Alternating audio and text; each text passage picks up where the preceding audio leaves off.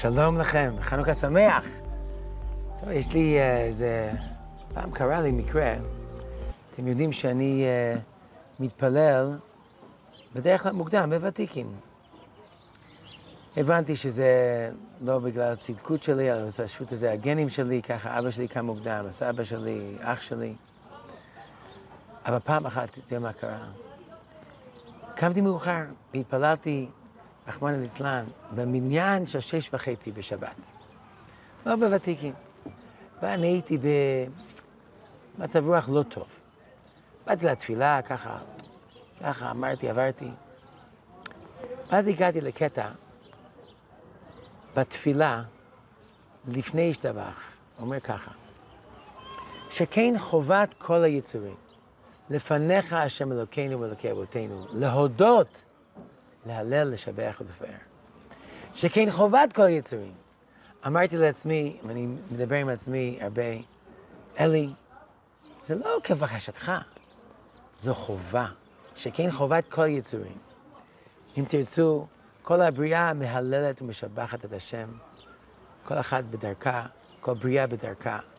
ואני גם חייב להודות ולשבח.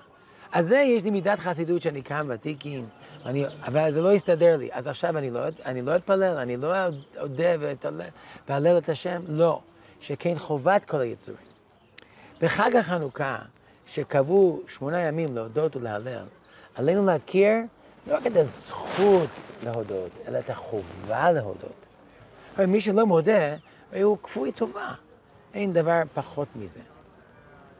רב סבתו כל הזמן מחנך לדבר הזה, להכיר טובה, להכיר טובה. אז הנה יש לי תרגיל בשבילך. כל יום ימי החנוכה, תחשוב לפני הנרות, אחרי הנרות, מתי שתרצה, על משהו אחד שאתה באמת מודה לקדוש ברוך הוא, או אפילו מודה לאדם אחר בשביל הדבר הזה. זה ביום הראשון. ביום הראשון, דבר אחד. ביום השני, עוד משהו. אבל תחזור על מה שאמרת ביום הראשון. ביום השלישי, תוסיף ותחזור. כמו שמדליקים נרות. נר ראשון, לילה שני, השני והראשון. הראשון והשני, מה שאתם נוהגים. השני והראשון. אז חוזרים על שניים.